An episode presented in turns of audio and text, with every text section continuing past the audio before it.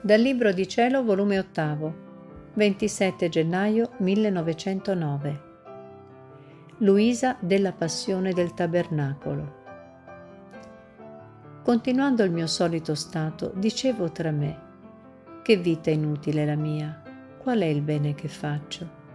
Tutto è finito, non ci sono più partecipazioni di spine, di croci, di chiodi.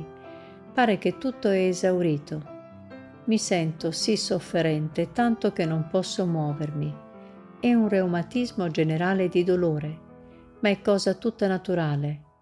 Solo mi resta il pensiero continuo della passione, l'unione della mia volontà con quella di Gesù, offrendo ciò che Lui soffrì, e tutta me stessa come Lui vuole, per chi vuole, che poi non resta altro che una squallida miseria.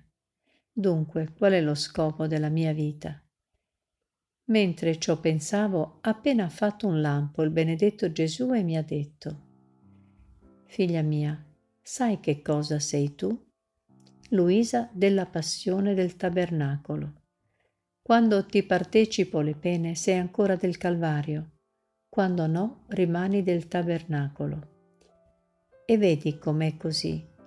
Io nel tabernacolo niente do di esteriorità, né di croci né di spine, Eppure l'immolazione è quella dello stesso Calvario. Le preghiere sono le stesse. L'offerta della mia vita continua ancora. La mia volontà non ha cambiato in niente. Mi brucia la sete della salvezza delle anime. Sicché posso dire che le cose della mia vita sacramentale, unite con la mia vita mortale, saranno sempre ad un punto. Non sono scemate in nulla ma però è tutto interno. Sicché se la tua volontà è la stessa di quando io ti partecipavo alle mie pene, le tue offerte sono simili, il tuo interno è unito con me, con la mia volontà.